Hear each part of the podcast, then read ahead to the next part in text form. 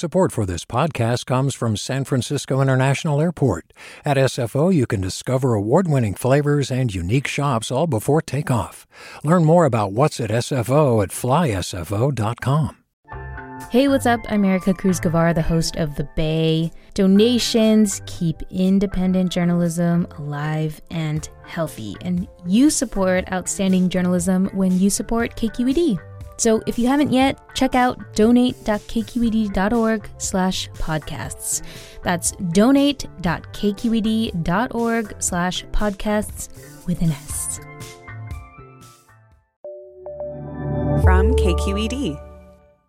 Earlier this week on Wednesday, we told you the story of a woman, Kayla Swaim, who lost and rebuilt her home in Santa Rosa's Coffee Park neighborhood one year later. A lot of people are choosing to rebuild in the same neighborhoods that were hit by these massive fires. And that has us wondering, should they? Will something like this happen again in fifty, sixty, seventy, eighty years? Probably, but hopefully it'll never get this big again. So would you rebuild in a place that's burned before? And should the city allow it? I'm Devin Katayama. Welcome to The Bay.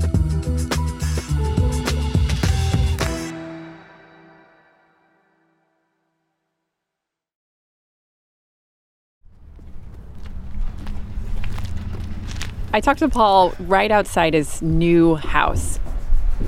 So that was the laundry room. This will be my daughter's um, kind of artwork area and homework little desk. Lauren Sommer is a K Q E D science reporter.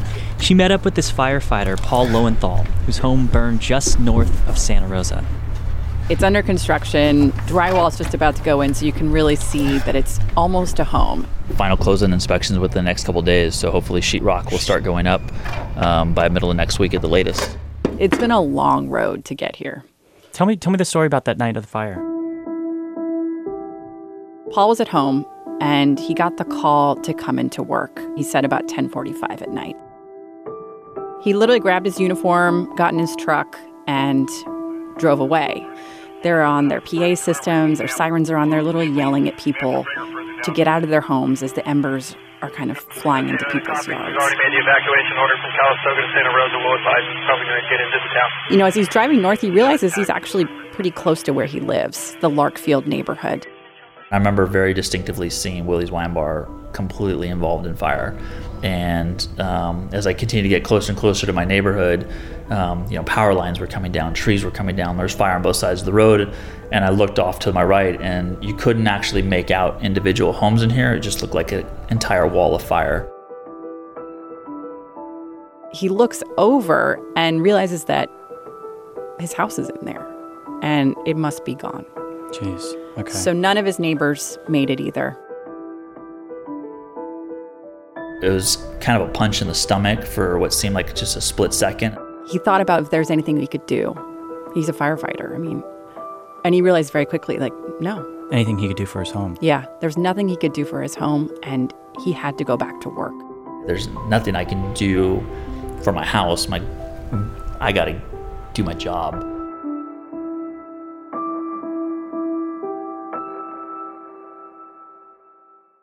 Cal Fire sets these fire boundaries that basically say homes in the fire zone should be protected. Paul's home was outside of this zone.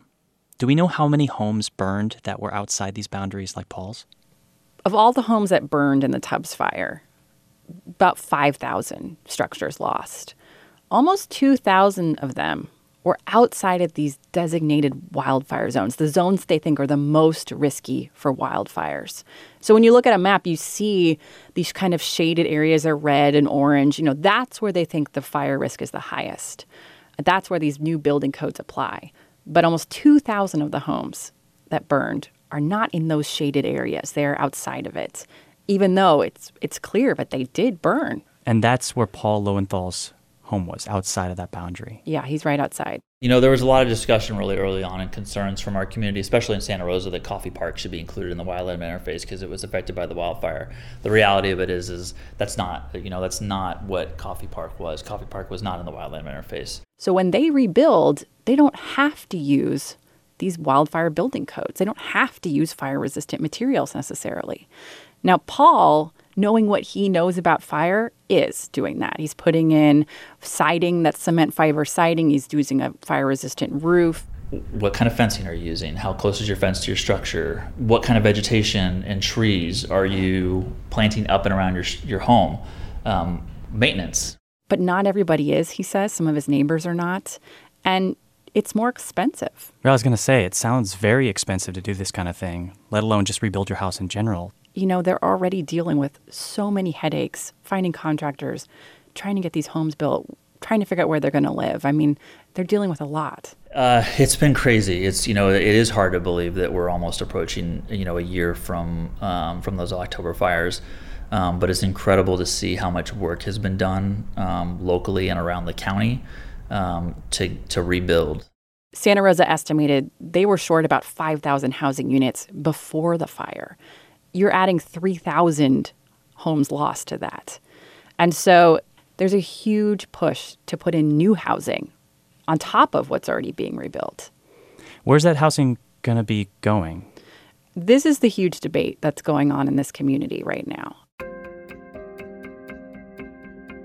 The city council has is really pushing for housing downtown. They know that's where a lot of people want to live. It's also where the fire risk is the lowest. The housing need is so great that the most people think they're going to have to put housing outside of the downtown area. And the city council was tested on this already. They faced down this question earlier this year. And we'll go to fifteen point two, Mister McGlynn. fifteen point two, public hearing, Round Barn Village Project, mitigative. There's a proposed development. It's about two hundred thirty-seven new townhomes. So just to orient us, uh, the project site is located in the northern portion of Santa Rosa at Round Barn Circle off of Fountain Grove Parkway. Right on a spot in town that burned in the Tubbs fire. So, you know, the developer gets up to talk about these new townhomes. One of the best ways to address affordability is to build homes, meeting demand with supply. They say they're going to be built with these wildfire building codes, so they'll be fire resistant. They're going to put in good evacuation plan, and it's going to provide much needed affordable housing for the area. So our commitment is to help in the little ways that we can. This is just one project.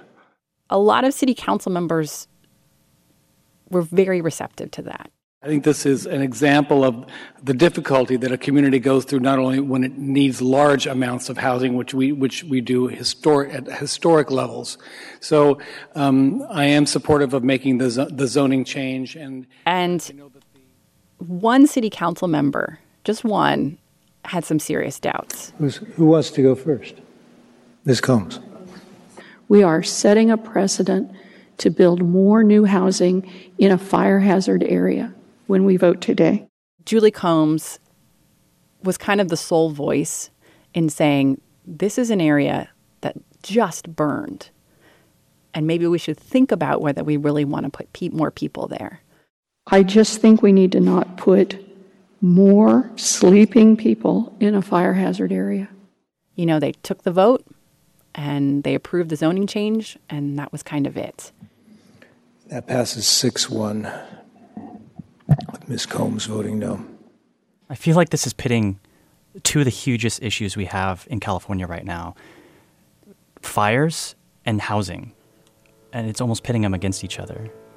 We've had a pattern in the Bay Area of growing out, of sprawling. It doesn't really matter where you live in the Bay Area. You are very close to a fire zone or you're in a fire zone.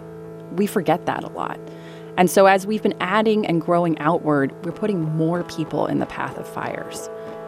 You know, what Santa Rosa is going through is a real test of how do you make good decisions about the future at the most traumatic time in your community when people just want back what they had. And right after the fires, there were a lot of people in the Bay Area that said, should these people be rebuilding in a wildfire zone?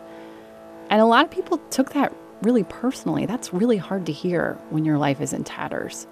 But that's the key question, I think, that we do need to be thinking about. I mean, to me, it's the story of climate change in California. We're going to see more floods. We're going to see more fires. You have to make decisions for the next forty or fifty years that could potentially be putting people in a very risky place. that's incredibly hard. So they're making some of the biggest decisions in the most emotionally charged time. Yeah, it's incredibly hard. Pretty excited to be moving on to the next step. Yeah, absolutely. Let me say your name. And so Paul Lowenthal is this firefighter who lost his home a year ago, had some fire so protections really the, in place at his home, which wasn't required to have any fire protections. Is he choosing to stay in the same location and rebuild? He thought about whether to stay or go. Yes, that is an area that's burned once before, um, twice before. For him, but it came down to two things. Is, is One, he knew the demand on the housing market was going to be even worse after the fire. You've got so many more people looking for places to live. But it also had a lot to do with his daughter. It was really hard for her, and he wanted to give her back what she lost. My daughter was pretty adamant about wanting to rebuild here, wanting to have her chicken coop back, wanting to have her chickens back. Um, and as a father, you know, could I have convinced her that we can live in a really cool place somewhere else? Maybe. Um, but this was our home, and um, this is where uh, we were before the fires, and this is where we want to be after the fires. I find it so interesting that a firefighter has all this information, has been through something like this, is is making the decision to stay. Does he think that another fire is going to happen in that same area? He knows another fire will happen. The Tubbs fire was almost an exact repeat of the Hanley fire, which came through more than fifty years ago, burned almost exactly the same area. No one wants to have a disaster, but if we're going to have it, we're going to learn from it. We're going to we're going to better ourselves based on it. He knows this is an area that's going to burn again. But I It's a dilemma. It's a dilemma for everybody. Cal Fire is in the middle of redrawing its maps that say which neighborhoods should be in fire zones. Drafts of those maps are expected sometime next year. The Bay is produced by Erica Aguilar and our editor, Vinny Tong, who had a birthday this week. Happy birthday, Vinny. We also got help this week from Ashley Ann Krigbaum. Theme music is by Daoud Anthony. Julie Kane is K Q E D's podcast manager. Senior editors are Holly Kernan and Ethan Lindsay. I'm Devin Katayama. You've been listening to The Bay. We'll talk to you Monday.